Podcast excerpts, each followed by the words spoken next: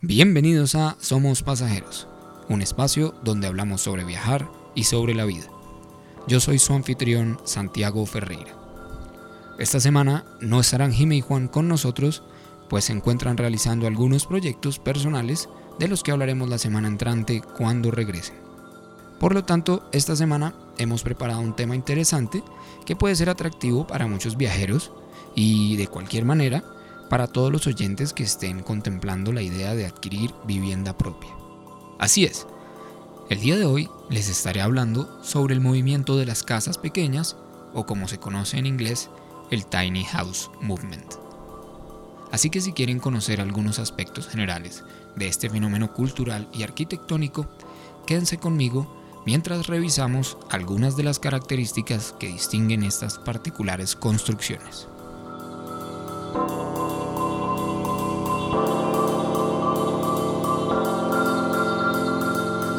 ¿Creen que es posible tener todas las comodidades de un hogar en un espacio reducido? Esto es Somos Pasajeros.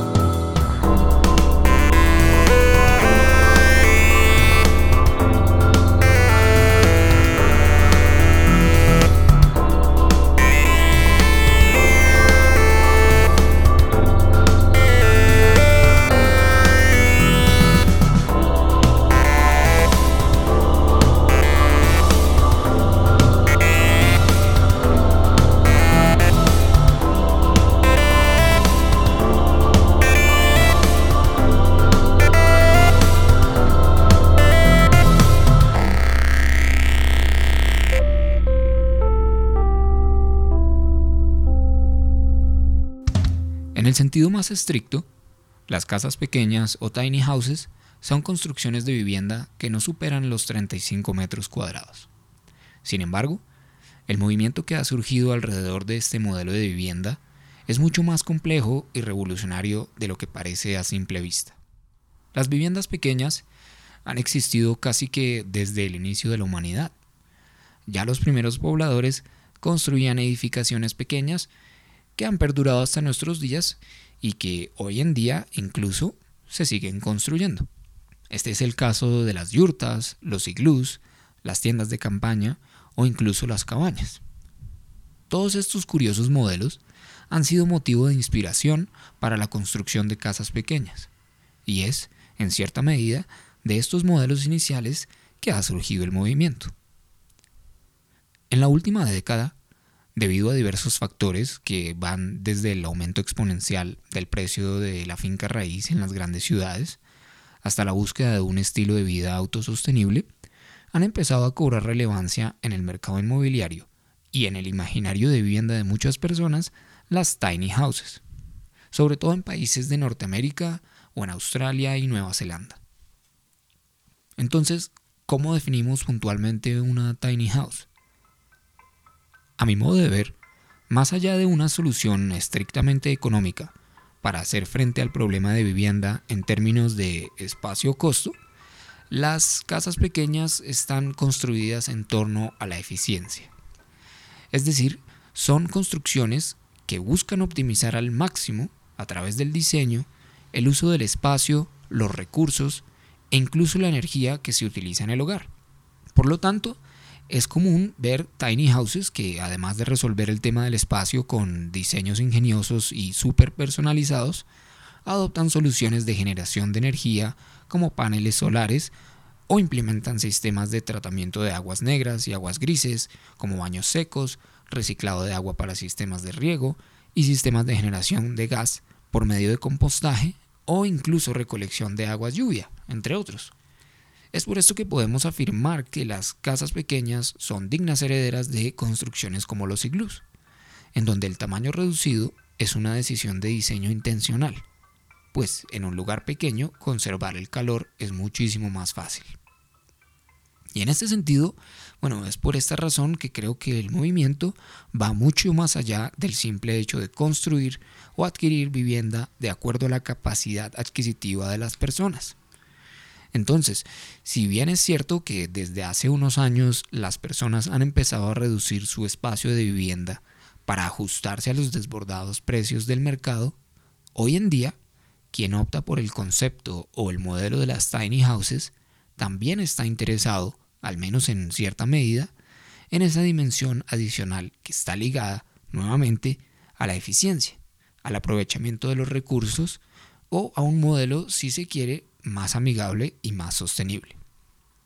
En general, y también esto es de acuerdo a lo que he tenido la oportunidad de conocer personalmente en los últimos dos años que le he venido haciendo seguimiento al movimiento, existen dos grandes familias de casas pequeñas, las móviles y las estáticas. Ahora, esto es en términos generales, por supuesto.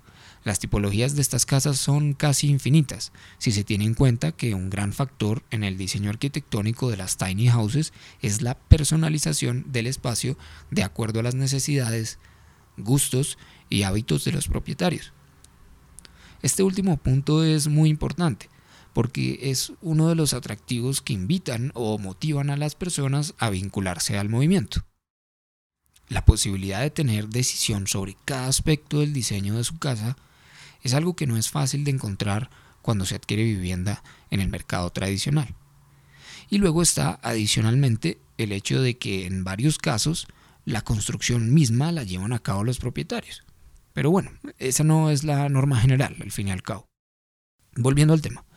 Las casas móviles son casas construidas sobre un remolque y pueden ser transportadas por calles y carreteras, pues respetan las dimensiones estándares para transitar en la vía. Pero no deben confundirse las casas pequeñas móviles con los carro casa, por ejemplo. Aunque comparten los principios fundamentales de ser, en esencia, una casa sobre ruedas, las tiny house móviles no se acomodan a la tipología o al arquetipo de los carro casa. Es difícil hacer esta distinción, pero creo que la mayor diferencia radica en que los carro casa son modelos estandarizados, de fábrica, sin personalidad, si se me permite.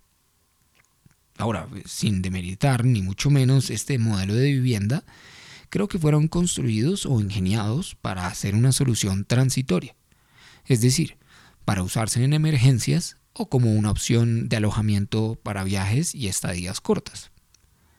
Las tiny house móviles son una solución permanente de vivienda, que responden a un creciente grupo de personas que quiere vivir sin estar atado a un pedazo de tierra o a una construcción fija, pero que, de alguna manera, quiere llevar consigo ese calor del hogar, ese toque fantástico que tiene cada, cada casa y que la hace acogedor y especial. Por otro lado, existen las tiny house estáticas, que son naturalmente casas construidas en una propiedad física y que, entre otras cosas, como lo hemos visto anteriormente, buscan reducir el impacto de huella y de consumo de recursos que se ejerce sobre el terreno. Sin embargo, en cualquier caso, las tiny houses siempre están ligadas a un estilo de vida que promueve una relación del hogar más cercana con el entorno exterior, sea móvil o estática. Podría decir que una de las grandes aspiraciones de quienes escogen el modelo de tiny house como vivienda es poder compartir más tiempo en un entorno natural, es tener una relación más cercana con el campo. Por eso, generalmente quienes construyen o compran una tiny house estática lo hacen en lugares apartados del ruido y del caos de la ciudad y además de su casa construyen huertas o jardines o simplemente escogen vivir rodeados de un entorno más natural y más aislado. De alguna forma, también pienso que esta relación cercana con la naturaleza puede ser una de las características fundamentales del movimiento, en adición a lo ya mencionado. Pero es evidente que esta conexión cercana con el medio ambiente está relacionada directamente con un estilo de vida a su vez eh, más minimalista. Vivir aislados en el campo en un espacio pequeño, que generalmente no supera los 35 metros cuadrados y en muchos casos ni siquiera llega a esa cifra, obliga, entre comillas, a vivir una forma, de una forma más sencilla. Y eso se manifiesta en todos los aspectos del día a día.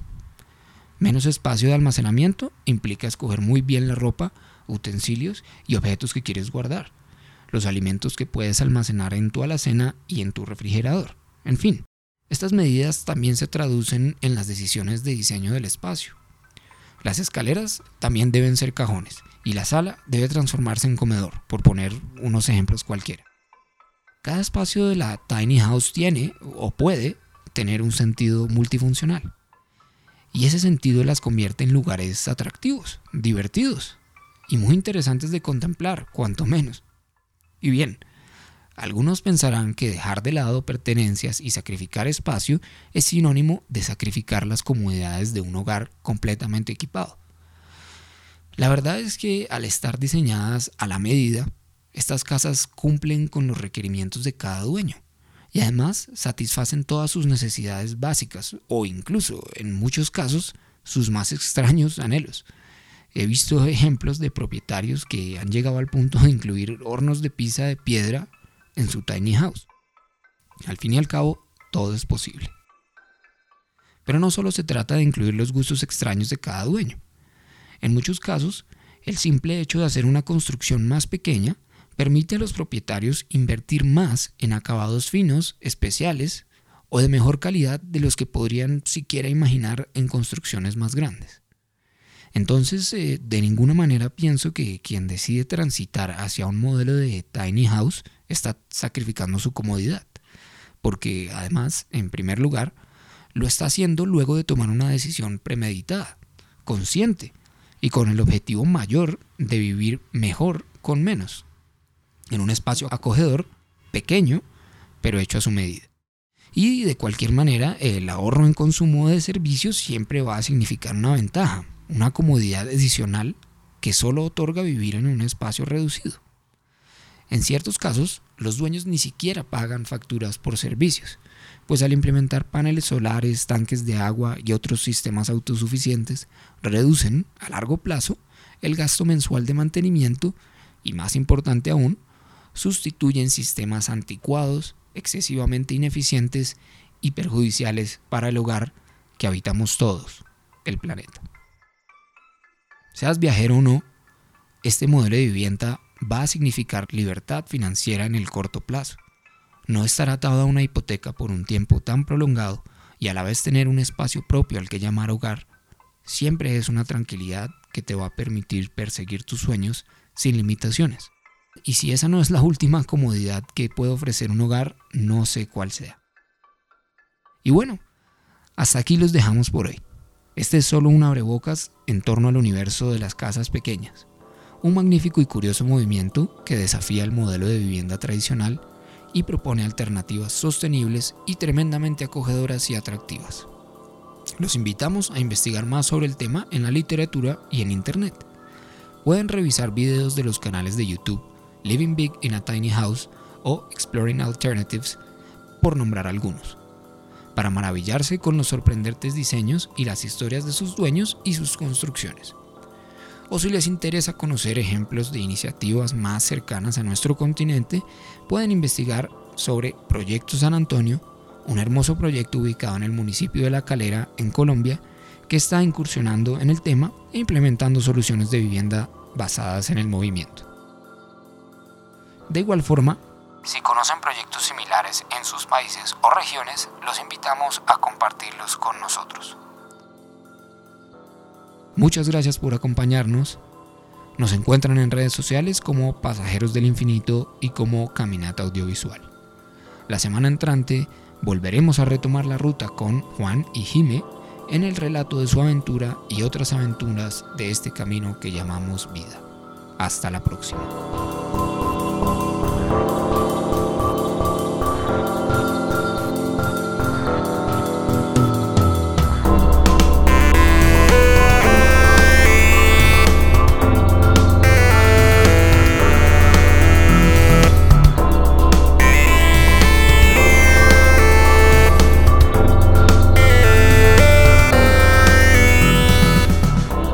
Gracias a todos por escucharnos hasta el final.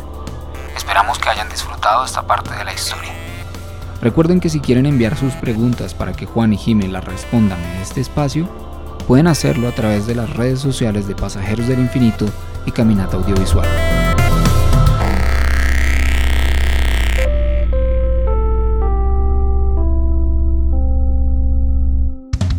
Somos Pasajeros es una producción de Pasajeros del Infinito y Caminata Audiovisual.